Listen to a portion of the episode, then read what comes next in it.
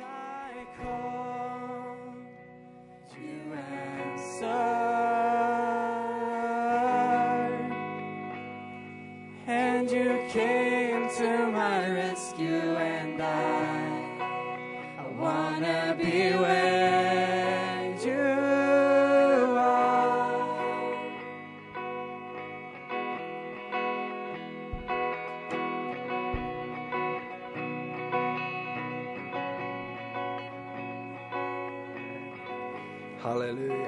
prisat vare Herrens namn. Helige Ande, tack att du är här mitt ibland oss den här förmiddagen när vi kommer tillsammans för att prisa och ära dig. Tack Jesus att ditt ord säger att du bor mitt ibland ditt folks lovsånger och när vi tillber och ärar dig. Tack att du är kungarnas kung och herrarnas herre. Tack att du är ingen som kommer i andra eller tredje hand. Du är ingen som är värd att beskådas bara på avstånd, utan du vill att vi ska komma nära. Komma nära, vara i din närvaro. Jesus, vi bara prisar och ärar dig. Tack att vi får lyfta dina händer, som skriften säger, och välsigna ditt namn. Tack att vi får lyfta våra händer, heliga händer, och välsigna ditt namn Herre. Tack Herre. Åh, vi prisar och ärar dig. Jag bara tackar dig för din närvaro, prisar dig Fader.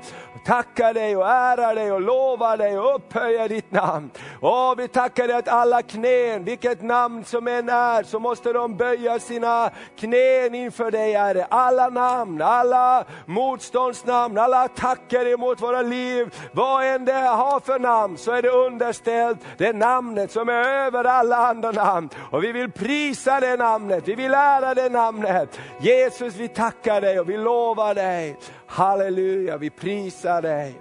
Amen, amen, amen. Och allt folket sa det. Amen. Ska vi ställa oss på våra fötter innan vi sätter oss ner allesammans? Halleluja, så ska vi bara ta och ge Jesus en stor applåd och bara ära Jesus. Halleluja, han är värd det bästa. Halleluja, vi prisar dig Jesus.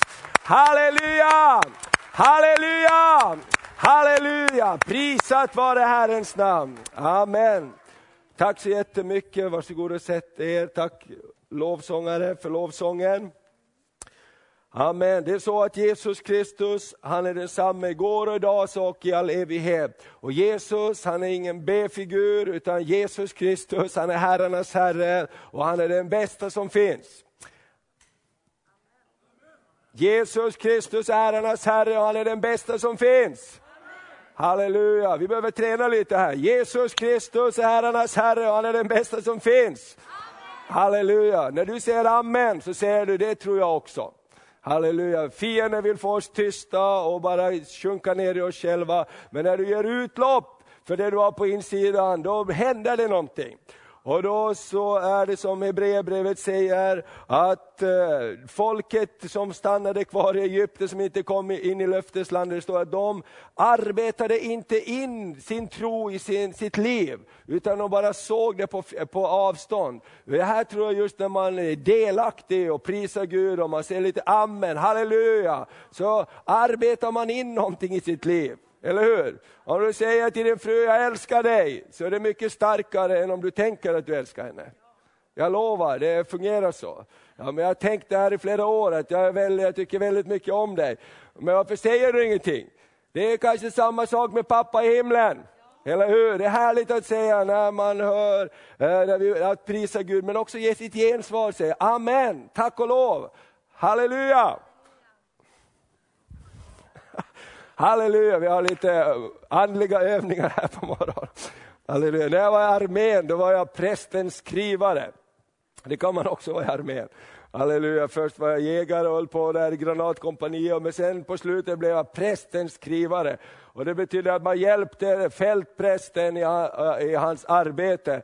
Och då hade vi andliga övningar och det, eh, med hela kompaniet. Och ibland så var det så att det var uppställning, det var hundratals grabbar där. Och då sa han så här, när gensvaret är tillräckligt, tillräckligt starkt, då slutar övningen, sa han. Så då hade alla grabbar där och sjöng Vår Gud är oss en väldig borg och vi skulle bekänna saker. Det var liksom nivån. Va? Så fältprosten sa, när, när gensvaret är tillräckligt starkt, då är övningen färdig. Jag tänkte det där är ganska bra. Halleluja, ibland behöver vi lyfta upp oss själva och uppliva oss själva som Bibeln säger, uppliva oss på vår allra heligaste tro. Halleluja, säg amen, halleluja, prisat vare Herrens namn. Tack Jesus, ska vi säga tack Jesus? Tack Jesus, prisat vare Herren. Amen, halleluja, det är mitt jobb som pastor att göra så här. Amen. Är, man vet själv hur det är, det är lätt att falla ner lite grann och det är lätt liksom så här, men det är bra, vi får uppliva varandra när vi kommer tillsammans. Inte avliva varandra, utan uppliva varandra.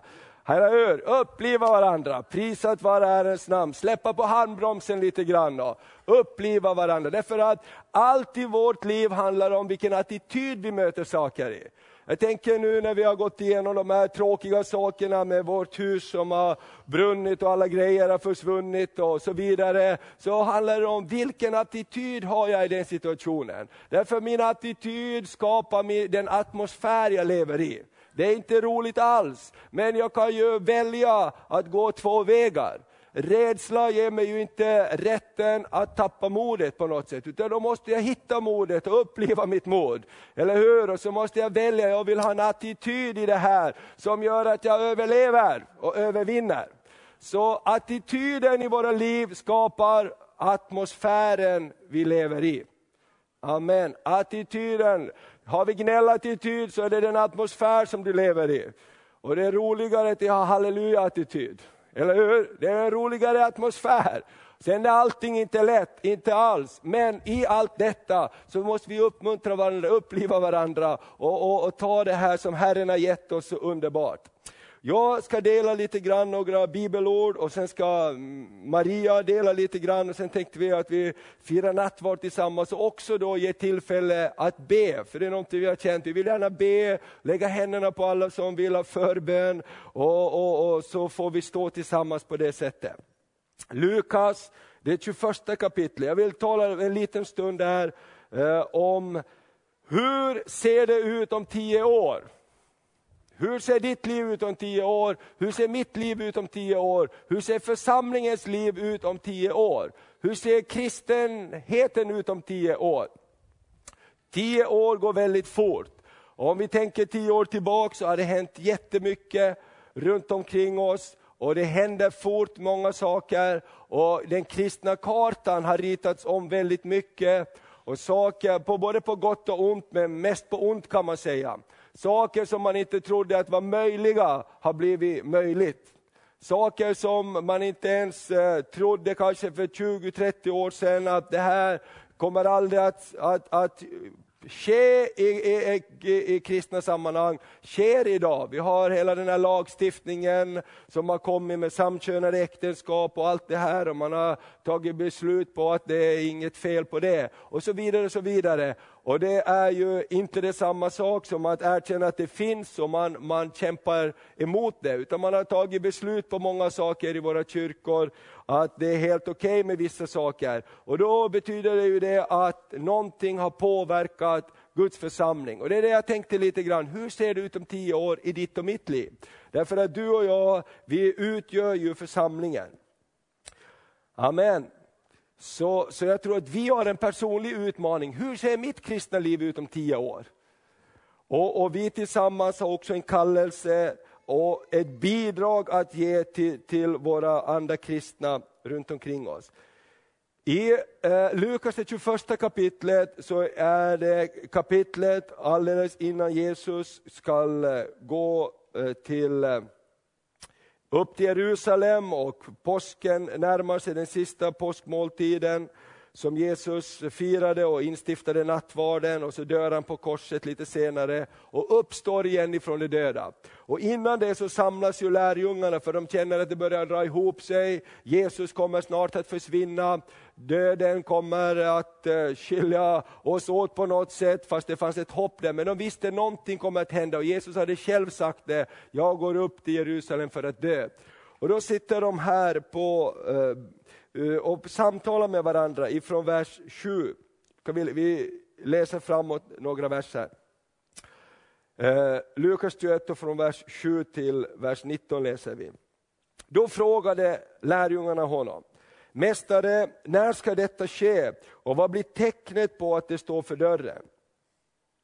Han svarade, se till att ni inte blir vilseledda, ty många ska komma i mitt namn och säga, jag är Messias, och tiden är nära, men följ dem inte.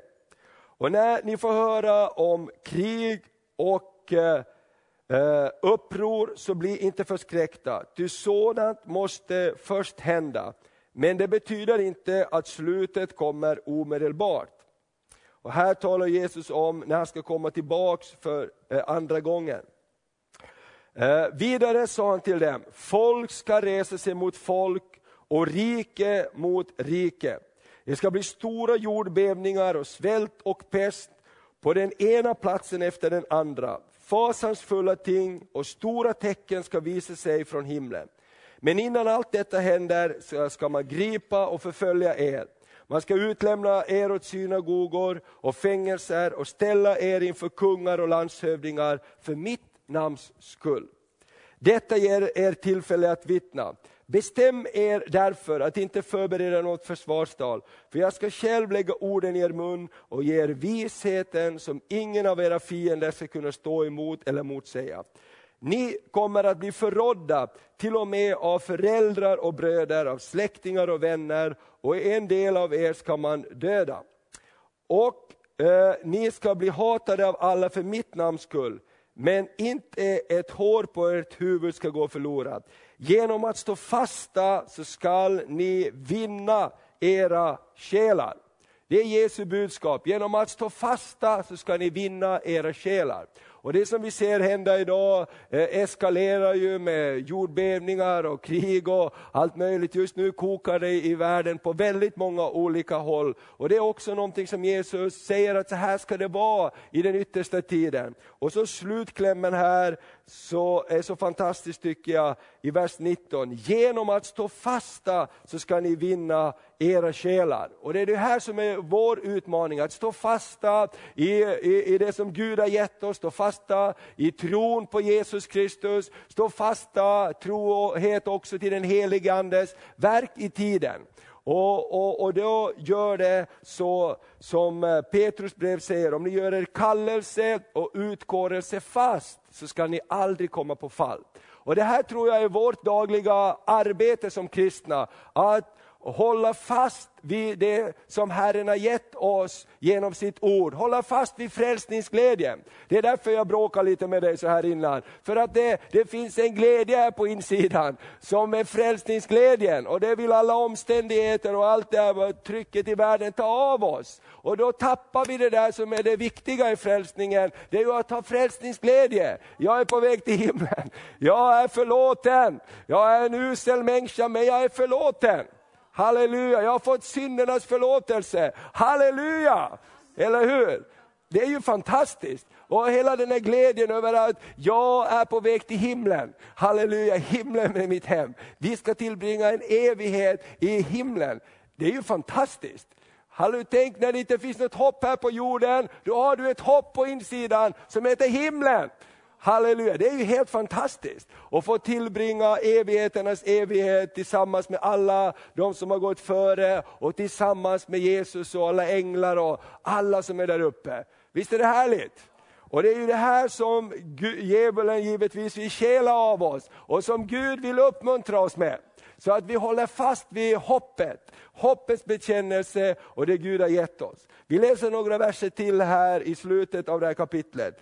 34-36. Nu står det så här, att hur ska vi stå fast och vinna våra själar? Han ger vissa uh, förslag här, eller inte förslag utan, utan uppmaningar. Han säger, vers 34, akta er för att berusa er och dricka er fulla av droger och vin och sprit. Och låt era hjärtan eh, och att låta era hjärtan tyngas av det dagliga livets omsorger, så att den dagen plötsligt kommer över er. Som en snara, ty det ska komma över alla som bor på jorden. Vaka alltid och be om kraft att kunna undfly det som ska komma och bestå inför Människosonen. Vi läser det här en gång till. Akta er för att berusa er och dricka er fulla och låta era hjärtan tyngas av det dagliga livets omsorger, så att den dagen kommer plötsligt över er som en snara. För den ska komma över alla som bor på jorden. Utan vaka alltid och be om kraft att kunna undfly allt det som ska komma och bestå inför Människosonen.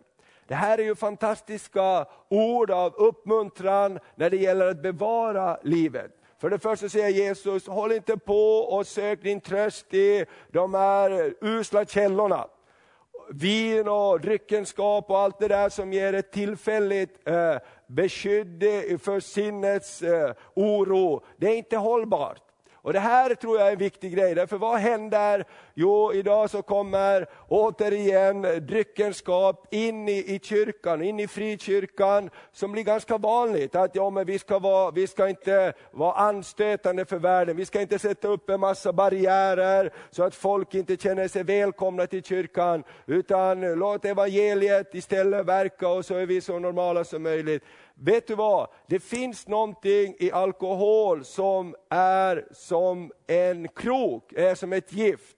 Och som sakta, som en fiskekrok som slängs ut, som är så god och fin så tycker gäddan. Men när den hugger så finns det någon på andra sidan som sakta börjar veva in sakta börjar väva in. Och Det är så faktiskt att eh, här tror jag är ett viktigt område när det gäller hur bevarar vi våra liv? Jo, vi är i den här världen men vi är inte av den här världen. Vi kan inte vara som alla andra. Vi kan inte vara som alla andra, därför vi är ett eklesia-folk, alltså vi är, utkallad, vi är utkallade ur den här världen. Vi bär Jesu märke på våra kroppar, vi är förlåtna, vi säger vi är svaga och själva, därför kan jag inte vända mig till den här trösten. Jag har den här trösten. Det här är min tröst, jag vet att jag behöver tröst, men det här är min tröst. Det är den här jag halsar. Eller hur? Därför att det är så med, med droger, alkohol, det ger verklig tröst. Det ger tröst för stunden, som är, det, det är bara alla problem försvinner för stunden. Men de finns kvar. Och det är därför vi behöver sätta vårt hopp till någonting som är starkare än det. Okej? Okay? Så, eh, då, så, och sen det andra som Jesus säger i vers 34. Och låt inte era hjärtan tyngas av det dagliga livets omsorger. Så mycket så vi tappar fokus på det som är viktigt. Målet upp hem till himlen. Eller hur? Dagliga livets omsorger. Och Jag tycker det här bara skakar om oss när, vi, när huset har brunnit och alla grejer som är i har brunnit upp och de fyllde två stora containrar. en bara med alla möbler och grejer och en med alla tavlor, med, med alla kläder och allt som man har. Två jättestora containrar, man såg på det här vad mycket grejer vi har. Och egentligen är det ju bra att ha mycket, men vad mycket man klarar sig utan också. Egentligen. Alltså de här perspektiven som skakar om en och man får verkligen, som Maria har sagt så bra, man får verkligen skilja på vad är viktigt och vad är viktigare än viktig, viktigt. Vad är viktigt och vad är viktigast? Och de här olika sakerna. Och hur ofta låter vi inte oss tyngas av det dagliga livets omsorger som nästan skymmer sikten för det som är vårt hopp. Eller hur? Och Jag tror att här någonstans är ju det här barnsliga enkla, att fröjda sig i Herren. Fröjd i Herren är vår starkhet. Det är ju idiotiskt som helst. Eller hur? Men det fungerar. Eller hur? Hur ska vi prisa Gud i omständigheternas mitt? Jo, därför att vi har beslutat att följa Jesus. Och han har sagt det, att det här är ett tryck ifrån fienden. Det här är liksom en grej som gör att du tappar fokus, att du blir så omslukad och uppslukad av omständigheterna, så tappar du fokus på det viktigaste. Så därför behöver man bara ibland bestämma sig för att prisa Gud mitt i alla omständigheter, bestämma sig för att lyfta händerna. Bestämma sig för att säga, Gud är god. Amen. Jag fattar inte riktigt hur just nu, men jag vet att han är god. Amen. Halleluja. Och någonstans så får man ett beskydd i sitt liv att fortsätta framåt. Jag pratar över rubriken, hur ser ditt och mitt liv ut om tio år? För jag lovar dig, under den här tioårsperioden som ligger framför, kommer du att möta många dagliga livets omständigheter som försöker sätta upp agendan för ditt liv. Du möter många gånger säkert saker som gör att du behöver få tröst. Och då finns det alltid någon som kommer med ett litet glas eller någonting annat som kan ge dig tröst för stunden. Men gå inte på det. gå inte på det. Sök din tröst hos Herren, sök din tröst i det som kan ge verklig tröst. Amen. Sen är det en till grej. Vi som kristna, vi är ett litet beroende folk. Mm, kan du säga till din granne, du är lite beroende så här. Eh, du är ett litet beroende folk. Eller hur? Vi är beroende av, vi, är, vi, är, vi behöver någonting. Eller hur? Vi behöver någonting, vi behöver gå på möte, vi behöver lite grejer. Va? Och det där finns ju i oss och då är det en ännu större fara om man börjar som kristen dricka lite vin och börjar liksom hålla på med det. Då finns det någonting där som bara tar tag i det där behovet som vi har att, eh, att eh, vara beroende av någonting. Eller hur? Vi är, vi är ju konstiga. va? Jag kan ju knappt eh, sova om jag inte får läsa Bibeln lite först. Eller vi är så beroende människor. Eller hur? Vi behöver göra vissa saker i våra andliga ritualer för det känns bra för oss. Och det är bra att göra det, men det visar också att vi är ju många gånger i en riskzon, om vi, och det är det Gud vet, det är det Jesus vet. Därför att i Efesierbrevet så står det på samma sätt, istället för att dricka er fulla av vin, så sjung till Herren i era hjärtan. Eh, amen. Det är samma kick att prisa Gud ordentligt, att hänge sig. Okej, okay. så titta de här tio åren som ligger framåt, se upp för det här. Alkohol i kyrkan och att innästlas i dagliga livets omsorger så mycket att man tappar fokus. Kan vi läsa en, ett kapitel till här, tänkte jag säga, men en, en vers till. Andra Timoteus 2 ska vi läsa.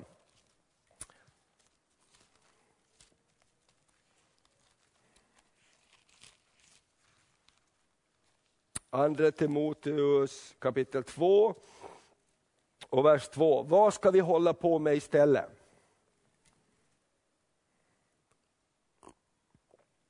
Vi läser vers 1 och 2. Andra Timoteus 2, vers 1 och 2. Du mitt barn, hämta kraft i den nåd som finns hos Kristus Jesus. Och det som du har hört av mig inför många vittnen ska du anförtro åt pålitliga människor som i sin tur ska bli utrustade att undervisa andra. Hämta kraft i den nåd som finns hos Kristus. Och det som du har hört av mig inför många vittnen ska du anförtro åt pålitliga människor som i sin tur ska bli utrustade att undervisa andra. Ser du, här är liksom en process där jag ger någonting till någon, som ger någonting till någon, som ger vidare till någon. Det här talar om generationer. Vad är viktigt för de här tio åren som ligger framöver? Vår vision är att eh, gå ut med evangelium till allt folket, lära dem allt vad jag har befallt er, sa Jesus i Matteus 28. Vad är viktigt för oss de här tio åren som ligger framåt? Jag tror att det är jätteviktigt att tänka på nästa generation. Att de ska ta det vidare till sin generation när, när den tiden kommer. Att tänka framåt, att bara tänka på det sättet. Hur ser mitt liv ut om tio år? Kanske någon tänker, jag är i himlen. Ja, det vet vi inte, vi kanske är i himlen allihop. Men om vi inte är i himlen, Luther sa, om Jesus kommer imorgon så vill jag plantera ett träd idag. Det är en väldigt bra inställning. Vi vet inte när Jesus kommer. Bara far i himlen vet när Jesus kommer. Men vi måste tänka så här, om tio år, hur ser det ut då? Hur ser det ut då? Tänker vi på nästa generation i det vi håller på med? I mitt liv, tänk, investerar jag i någon annan? Bryr jag mig om någon annan som är kanske yngre än mig, ni som är äldre till exempel? Och ni är fantastiska förebilder många gånger. Men jag tror just det är att man, man börjar tänka så här, att jag vill ge vidare till någon annan som kan ge vidare till någon annan. Amen. Och då skapas lärjungar som bär det vidare. Och I kapitel 4 i Andra Timoteus så står det så här, i vers eh, eh, eh kapitel 4 och vi läser från den första versen till den femte versen. En sista förmaning eh, av Paulus till Titus. Jag uppmanar dig allvarligt vid Gud och Kristus Jesus, som ska döma levande och döda och inför hans uppenbarelse och hans rike. Predika ordet, träd fram i tid och otid. bestraffa, tillrättavisa och förmana med allt tålamod och all undervisning. Ty det ska komma en tid då människor inte längre ska stå ut med den sunda läran, utan efter sina egna begär ska det samla sig mängder av lärare, allt eftersom det kliar dem i örat. De vägrar att lyssna till sanningen och vänder sig till myter. Men var du sund och förnuftig i allt, bär ditt lidande, utför en evangelistgärning och fullgör din tjänst. Amen. Så här säger Paulus till Timoteus, träd fram, predika ordet i tid och otid, för det ska komma en tid när folket bara vill höra det som kliar en i örat, det som inte utmanar en, det som inte eh, ger en skärpa i sitt liv. Och då måste vi alla hjälpas åt och säga, hej pastor, kom igen nu, nu behöver vi mera förmaning här. Eller hur? Kärlek är också förmaning. Därför att om du älskar någon och låter den göra allt den vill, vad blir det för resultat av det? En förälder som säger, jag älskar mitt barn, du får göra allt du vill, du får allt du pekar på. Vad blir det? Det blir en odåga, den blir livsfarlig för sin omgivning efter ett tag.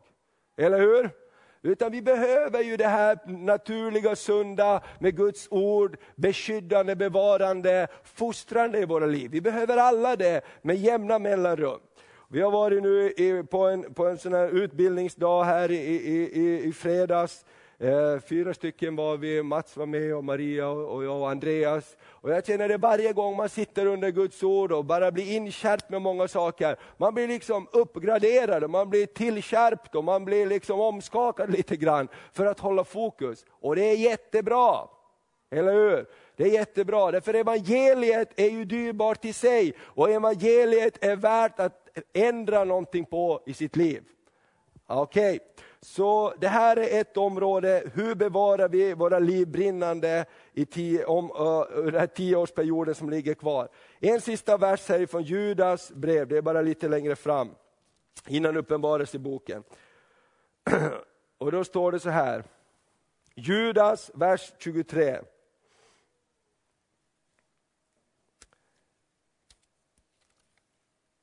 Judas och vers vers 2 och 3.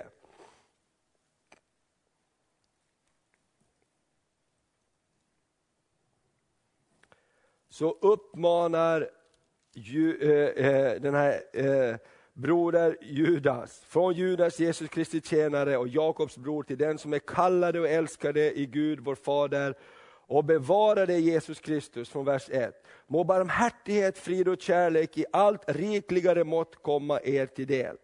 Mina älskade, fast jag är mycket ivrig att skriva till er om vår gemensamma frälsning, så finner jag det nödvändigt att skriva till er och uppmana er att fortsätta kampen för den tro som en gång för alla har överlämnats åt det heliga.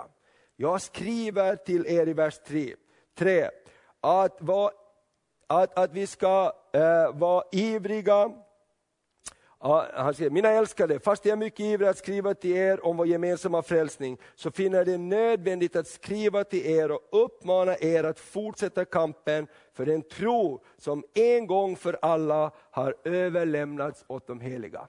Det är någonting som vi ska fortsätta att jobba med. Fortsätta att eh, kampen för den tro som en gång har överlämnats till alla de heliga. Och Det här är precis det som vi lever i idag.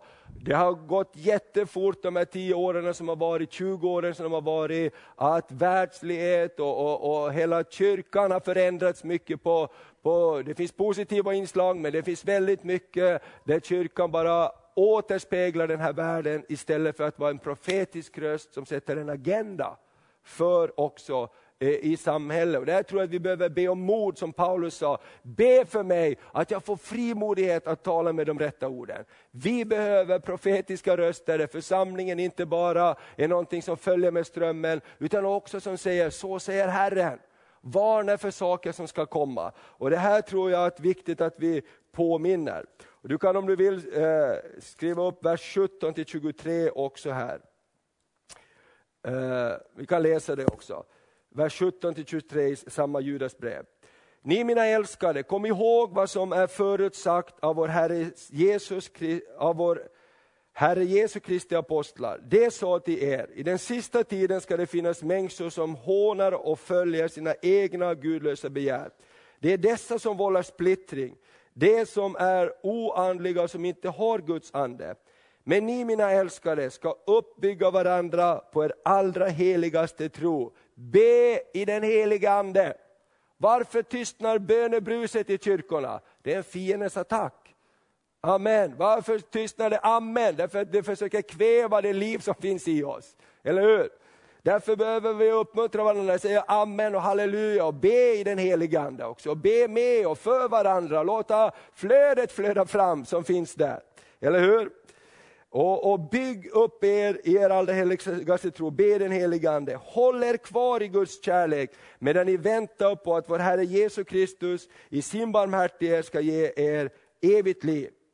Sådana som tvivlar ska ni vara barmhärtiga mot. Inte hårda mot, inte dömande mot, inte andra, uh, inte skapa någon elitgrej, utan var barmhärtiga. Ta och, och dem till ditt hjärta, böj dina knän, kom ihåg att vi också själva alla har fått barmhärtighet. Mot sådana som tvivlar ska ni vara barmhärtiga och frälsa genom att rycka dem ur elden. Mot andra ska ni också vara barmhärtiga, dock med fruktan så att ni till och med avskyr deras livklädnader som är nedsmutsat av köttet. Alltså vi behöver bevara våra liv för att nå målet och vara barmhärtiga och betjäna andra samtidigt. Men det här måste man tänka verkligen till tror jag. Jag känner mig själv utmanad av det här. Hur ser mitt kristna liv ut om tio år? Hur ser församlingen här ut om tio år?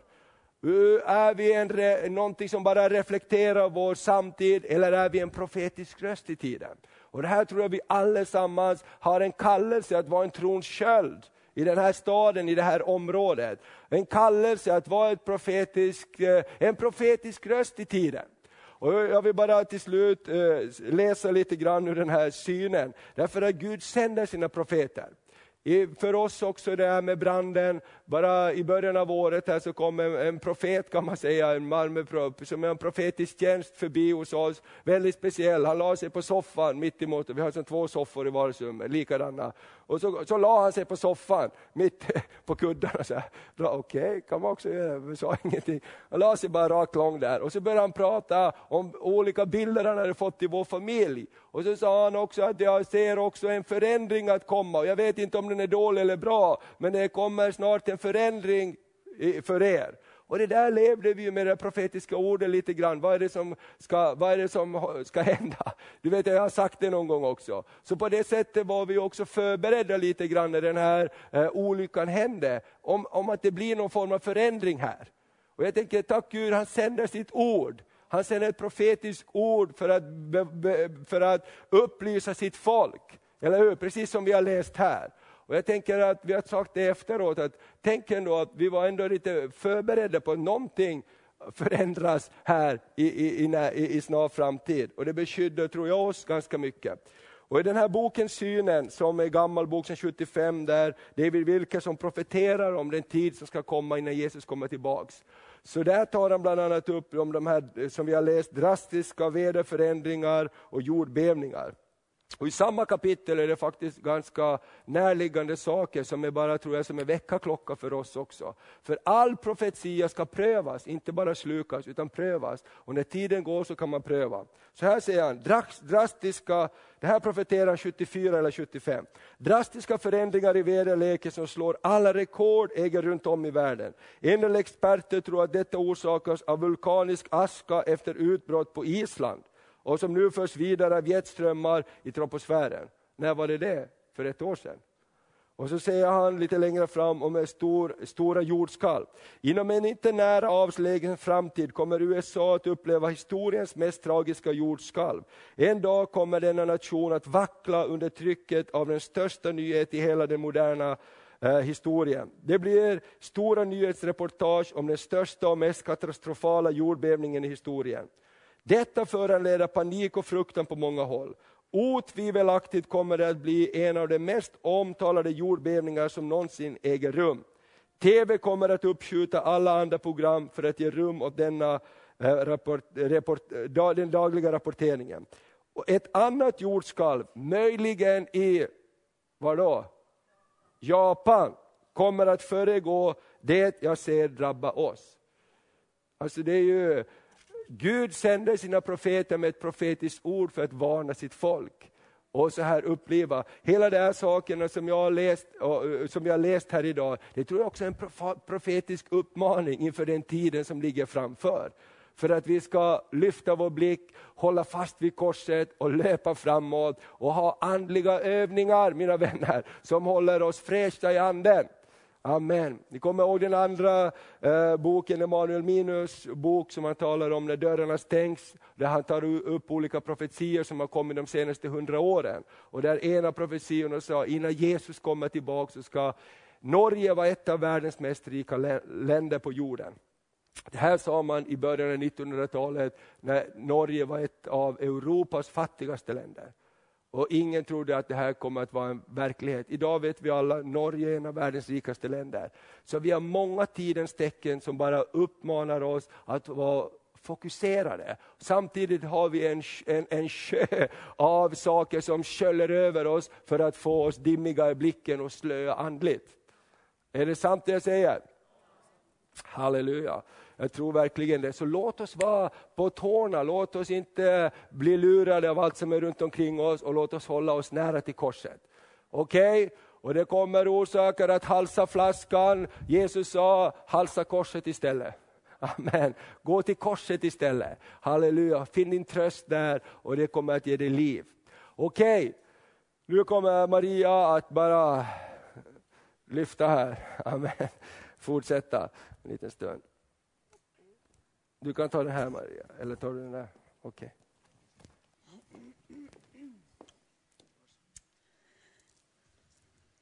Så jag tror att det är jätteviktigt. Vi kan inte göra kanske så mycket här, där vi är i Norden, men vad vi kan göra är att vi ber för Japan mycket. Vi ber för de här oroliga länderna, för Gud hör bön. Gud är beroende av sitt folks böner.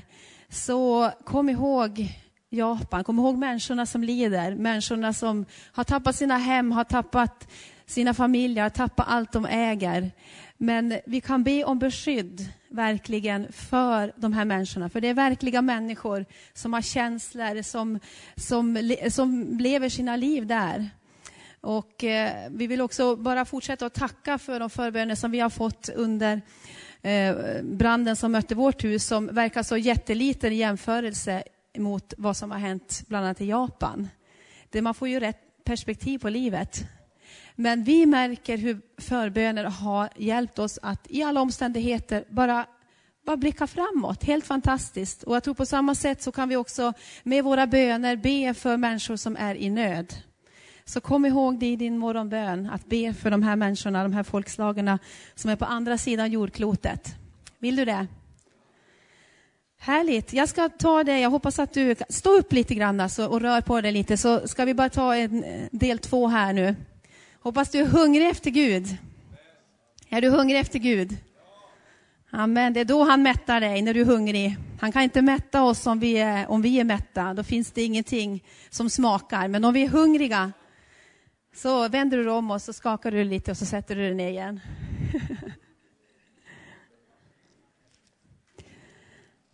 Kan du säga halleluja? Ja, det är bra.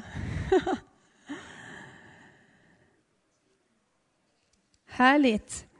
Eh, Apostlagärningarna kapitel 2 vill jag ta dig till. Så jag hoppas du har din bibel med dig, så slå upp det. Apostlagärningarna 2 och 42.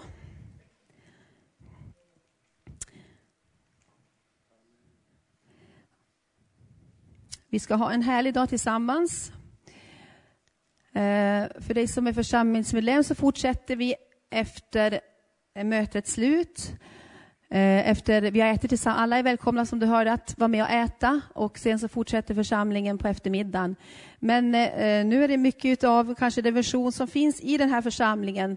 Men du som inte är med i församlingen, ta till dig det här ordet i alla fall, därför att det här är ju ord som är verksam för alla troende.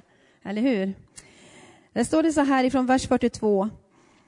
Eh, det höll troget fast vid apostlarnas lära och gemenskap, vid brödsbrytelsen och bönerna. Och fruktan kom över alla och många under och tecken gjordes genom apostlarna. Alla troende var tillsammans och hade allting gemensamt. De sålde sina egendomar och allt vad de ägde och delade ut till alla efter vad var och en behövde. Varje dag var de endräktigt tillsammans i templet och i hemmen och de bröt bröd och höll måltid med varandra i jublande innerlig glädje och de prisade Gud och var omtyckta av allt folket. Och Herren ökade var dag skaran med dem som blev frälsta. Halleluja. Eh, så här ser vi att eh, det fanns eh, vissa saker som församlingen troget höll fast vid. Troget, det är att man gör det regelbundet, det är någonting man lever i. Man är trogen vissa saker. Och vi ser att det är de här fyra benen som församlingen byggdes på. På läran, gemenskapen, brödsbrytelsen och bönerna. Och någonting hände när de levde i det som de var överlåtna till. En frukt av deras tradition, av deras liv som de levde. Eh, och vi ser också att varje dag var de endräktigt tillsammans i templet och i hemmen. Och jag tror att precis som, som Thomas sa här innan, att ska vi se att kristendomen, ska vi se att församlingen, Guds folk går framåt, så finns det vissa saker vi måste hålla fast vid. För det kommer att börja blåsa ännu mera och vi måste hålla fast vid vissa saker för att vi ska kunna stå pall och för att kristendomen ska fortsätta. Och vi har ett ansvar att föra kristendomen vidare in till följande generation. Och vi måste lära följande generation vad man måste hålla fast vid, vad vi behöver göra. Det som Guds ord säger att vi måste göra för att vi ska växa, för att vi ska fortsätta och för att Gud ska få möta en helig skara, en stor helig skara när han kommer tillbaka till och hämtar oss på jorden. Kan du säga amen till det? Eh, vi ser att församlingen hade som tradition att de gick till templet de gick till templet och eh, firade gudstjänst tillsammans. De var en gudstjänstfirande församling. Och här kan vi se genom hela gamla testamentet hur församlingslivet, hur gudstjänstfirandet var viktigt för Gud. När Israels folk var i Egypten så, så sa Gud till Mose, Eh, eh, att gå och säg till farao, farao att släpp mitt folk så att de kan komma ut och hålla gudstjänst. Befrielsen tror jag inte var det första som man tänkte på, utan det var att de skulle få hålla gudstjänst inför Gud. Han behövde ett gudstjänstfirande folk. Eh, och vi ser sen genom hela gamla testamentet hur Gud reser upp templet, hur tempeltjänsten var så viktigt för Gud. Eh, där Gud skulle vara fokuset. Och eh, även när vi ser här i Apostlagärningarna så vet vi att eh, deras gudstjänstliv, det byggde ju på den judiska traditionen. Att eh, hålla gudstjänst, att komma och be bönerna, att, att lovsjunga, tillbedja och läsa skrifterna. Eh, och det här är någonting som Gud sätter liksom en stämpel på från första början. De höll fast vid vissa saker. Och det här är någonting som vi måste hålla fast vid. Hålla fast vid gudstjänstfirandet. Vi måste vara en gudstjänstfirande församling. Och det här naggas på kanterna idag så oerhört mycket. Därför att eh, för det första så är det fel tid, 11. Då ska man ju ligga och sova för det är den dag man har att vila på. Eller så har vi så mycket annat som tvätten måste tvättas någon gång. Och så är det det och så är det det och så är det det. Men Gud säger att vi ska komma och hålla gudstjänst inför honom det är någonting som hör till Guds folk och det får vi aldrig nagga ifrån. Därför att vi behöver lära våra barn, vi behöver lära våra ungdomar att varje, eh, varje dag, varje vilodag som är Guds dag ska vi helga för att få en rätt ordning, en rätt prioritering i våra liv. Och någonting kommer utav det här, en frukt i våra liv, när vi söker Gud först, när vi sätter Gud först, när vi lyfter upp helgedagen och vi helgar den inför honom. Eh, och här kommer vi med att ha Gud i fokus. Och eh, här är det lätt också att tänka, ja men jag får ju inte ut någonting. Ja men det är ju fel på det och det är fel på det och, och ja, det är det och det och det och det med det ena med det andra. Men då, kära vänner, har vi ett fel fokus. Vi kommer för att ge till Gud. Det är anledningen. Gudstjänst är att hålla tjänst inför Gud. Gud ska bli behagad. Det är inte du och jag som ska bli behagade, det är Gud som ska bli behagad. Det var ju därför det var så viktigt för Gud att han ville ha ett folk som tillbad honom. För då får han friheten att göra det han har tänkt att göra. Därför det är Gud som ska ha all ära och när han får äran, då är han mäktig att göra stora mäktiga under. Det som inte vi ens kan tänka eller, eller förstå. Så, så vi behöver få ett fokus på Gud. Vi ska inte få ett fokus på oss själva. Ja, men jag då? Jag då? Och Herren är så god, han är så barmhärtig. Han vill fylla mitt jag. Men sök först Herren. Låt vårt fokus när vi kommer till gudstjänsten vara Herren. Vi kommer bara för att söka Herren. Vi kommer för att offra till Herren. Vi kommer för att tillbe Herren. För att ge utav vårt bästa till Herren. Och när vi gör det så har vi ingen aning om vad som kommer att ske. Halleluja. Och det här ska vi fortsätta med, att, att eh, fira gudstjänst vecka efter vecka efter vecka. Det står i första Petrusbrevet 2 och 5 så här. Jag ska läsa det.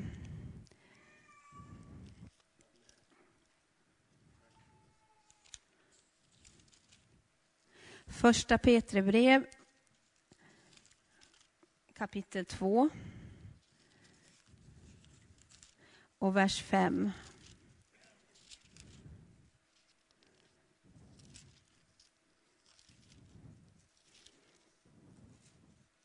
Jag har en bibel så bladen sitter ihop ännu här.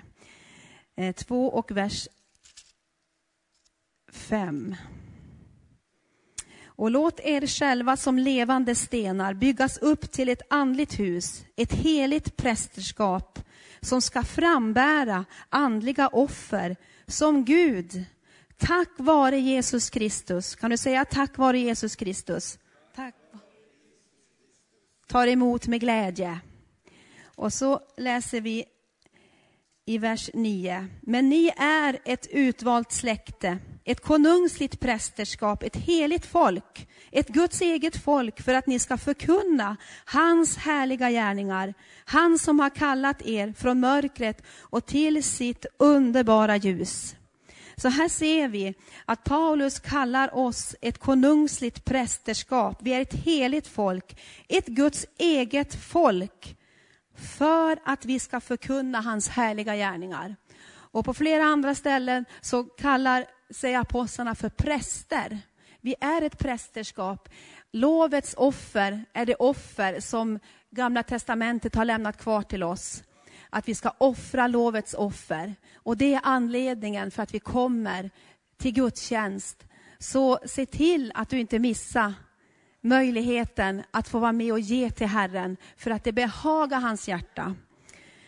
Halleluja. Sen ser vi också vidare, om vi går tillbaka till eh, Apostlagärningarna, så står det också att de samlades i templet och i hemmen som bröt de bröd och höll måltid med varandra i jublande innerlig glädje. Halleluja. Och det här är ju någonting som eh, som eh, är jätteviktigt. Vi har det här temat älska Gud och älska människor.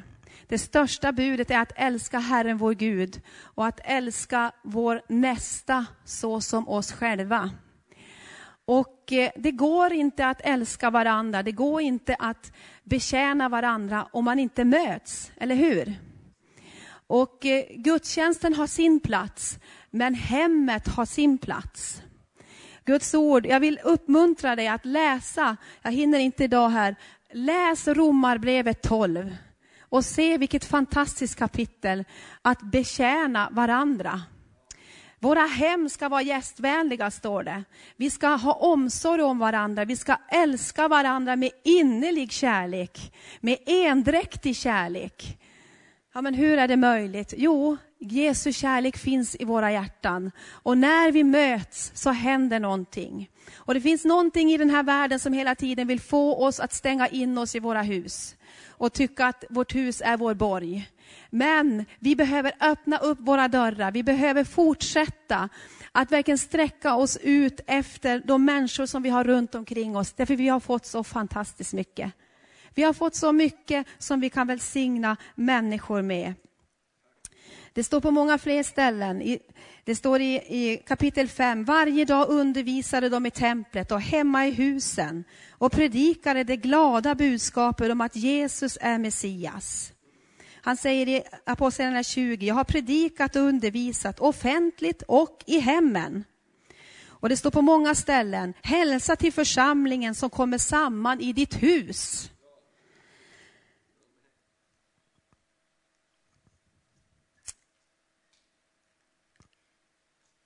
Efesierbrevet 2 säger att vi tillhör Guds familj. Vi är en familj. Och en familj har omsorg om varandra. Och om du läser i Romarbrevet 12 så står det där om att när en lem lider så lider alla andra. När en lem gläder sig så gläds alla andra. Det finns någonting utav omsorg, det finns någonting av att man bryr sig om varandra. Och här behöver vi öppna upp våra hjärtan. Andra Korinthierbrevet kapitel 6 ska vi läsa tillsammans. Vi ska snart avsluta här, så vi ska gå in i nattvarden. Men bara li lite grann till. Andra Korinthierbrevet kapitel 6.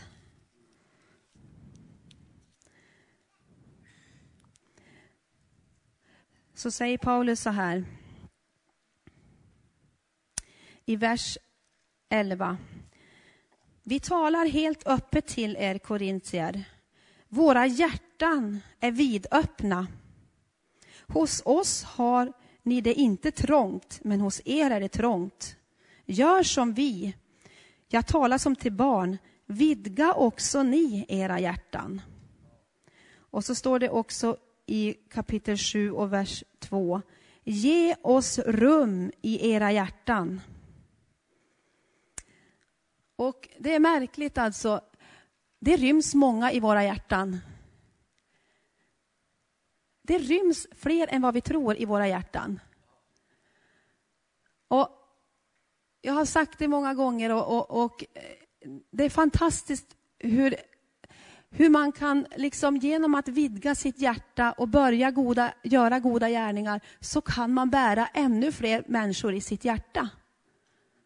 Och här tror jag att vi många gånger känner oss så begränsade på många olika sätt. Men hur ska vi räcka till? Och, oj, oj, oj, Guds ord säger det ena med det andra. Gör det, gör det och gör det. Och jag känner att jag klarar ingenting av. Och så jämför man sig med andra och så är det det ena med det andra. Man blir stressad. Men börja vidga ditt hjärta där du är. Det kan behövas bara en liten, liten sak till någon annan. Och helt plötsligt så har du fått en ny människa i ditt hjärta att bära. Och det är de här små, små sakerna i vardagen som gör, som gör det kristna livet så fantastiskt roligt. Att vi kan möta människors behov. Ja, men jag har ju så jobbigt. Ja, men jag har ju sådana problem. Ja, men det är det som är så härligt. Att när vi börjar sträcka oss ut till andra människor så ser vi att vi inte ensamma har problem.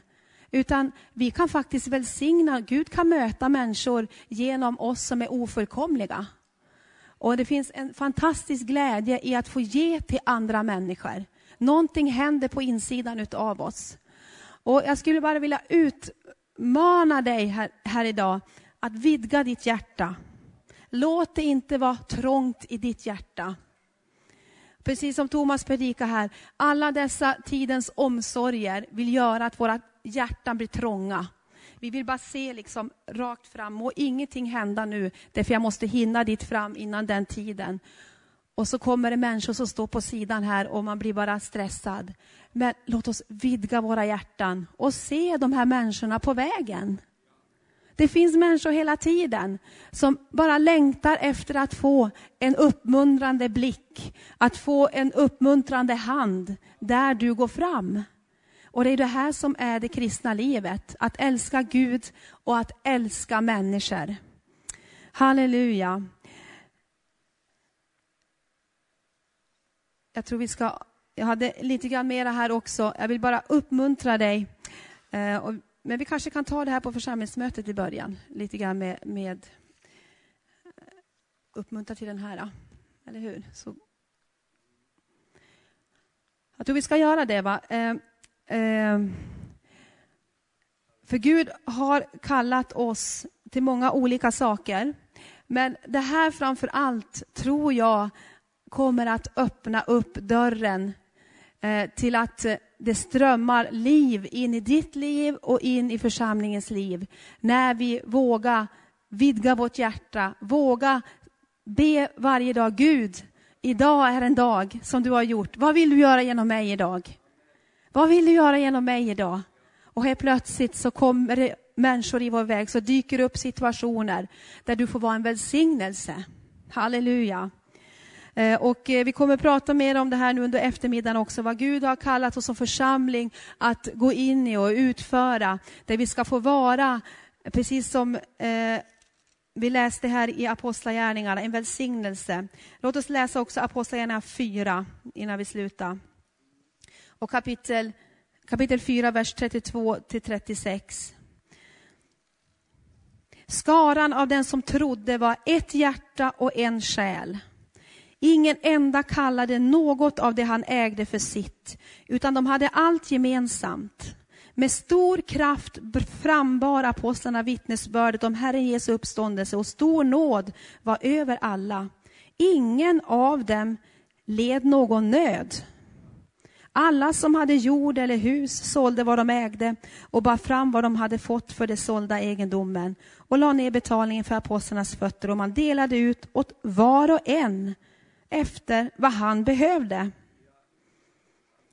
Halleluja. Och det här är någonting som, som Gud har kallat oss som församling också att kunna ännu mera sträcka oss ut i. Och vi kommer att ta mer tid för det eh, på eftermiddagen här, att sträcka oss ut, att hjälpa människor i nöd. Människor som är fattiga, människor som inte har mat för dagen, människor som behöver hjälp på olika sätt socialt. Eh, och eh, här, och, och, här ser vi också hur den första församlingen var ett brödhus till sin omgivning. Man kunde fylla behoven. Och, och eh, det är fantastiskt här. Va? Eh, jag tror att det här var ett hjärtats attityd. De hade ett hjärta och en själ. Och på grund av att de hörde ordet, de, de, de levde i nattvarden, de, de levde i läran. Någonting hände att de blev ett hjärta och en själ. Man hade en attityd av att det jag har fått, det har jag fått för att dela med mig till andra människor. Och det här tror jag att vi ännu mer ska bara få se hur vi ska få fylla människors behov. Att, att eh, när det tryter runt omkring i vårt samhälle så kan vi få vara en välsignelse för vår omgivning på många olika sätt. Är det inte härligt? Halleluja. Ska vi stå upp på våra fötter? Och eh, vi ska göra så här nu eh, att vi kommer att i samband med nattvarden så vill vi be för dig. Och det här är förstås frivilligt, men vi vill gärna be för dig, lägga våra händer på dig och bara tro dig Gud om att det som Gud har lagt ner i dig, Gud har lagt ner gåvor i dig. Gud har lagt ner fantastiska gåvor i dig och att du bara ska få med glädje få betjäna eh, din syster och din broder. Därför vi är lemmar varandra till tjänst. Så att det Gud har välsignat dig med, det ska inte du ha för dig själv, utan det har du för att du ska välsigna eh, kroppen. Du är en lem och vi är lämmar varandra till tjänst. Och vi ska bara tro Gud om att Gud ska få lägga ner det ännu eh, eh starkare i ditt liv, att du ska våga ta ett steg och börja ge utav det som du har in i kroppen och betjäna din omgivning med vad Gud har gett dig. Och, och, och, vi ska också tro att, att, för jag tror att vi alla känner det här behovet av att jag vill vidga mitt hjärta ännu mera. Gud, jag vill inte ha trångt i mitt hjärta. Gud, jag vill, hur än det ser ut, jag känner mig bräcklig, jag känner mig stressad, jag känner mig otillräcklig, kanske. Men Gud, jag vill ändå vidga mitt hjärta, för jag vet att du kan använda ett kärl som mig. Är det inte så? Så, så när du får förbön, bara sträck ut din tro på att Gud gör någonting i ditt hjärta. Att det som Gud har lagt ner i dig, att det bara ska få komma till ännu mer, bli, till ännu mer välsignelse, till ännu mer uppmuntran för din omgivning. Därför du är kallad för den tid som är just nu, för att berika din omgivning, berika Kristi kropp och berika de människor som Gud sätter dig att, att vara tillsammans med. Amen.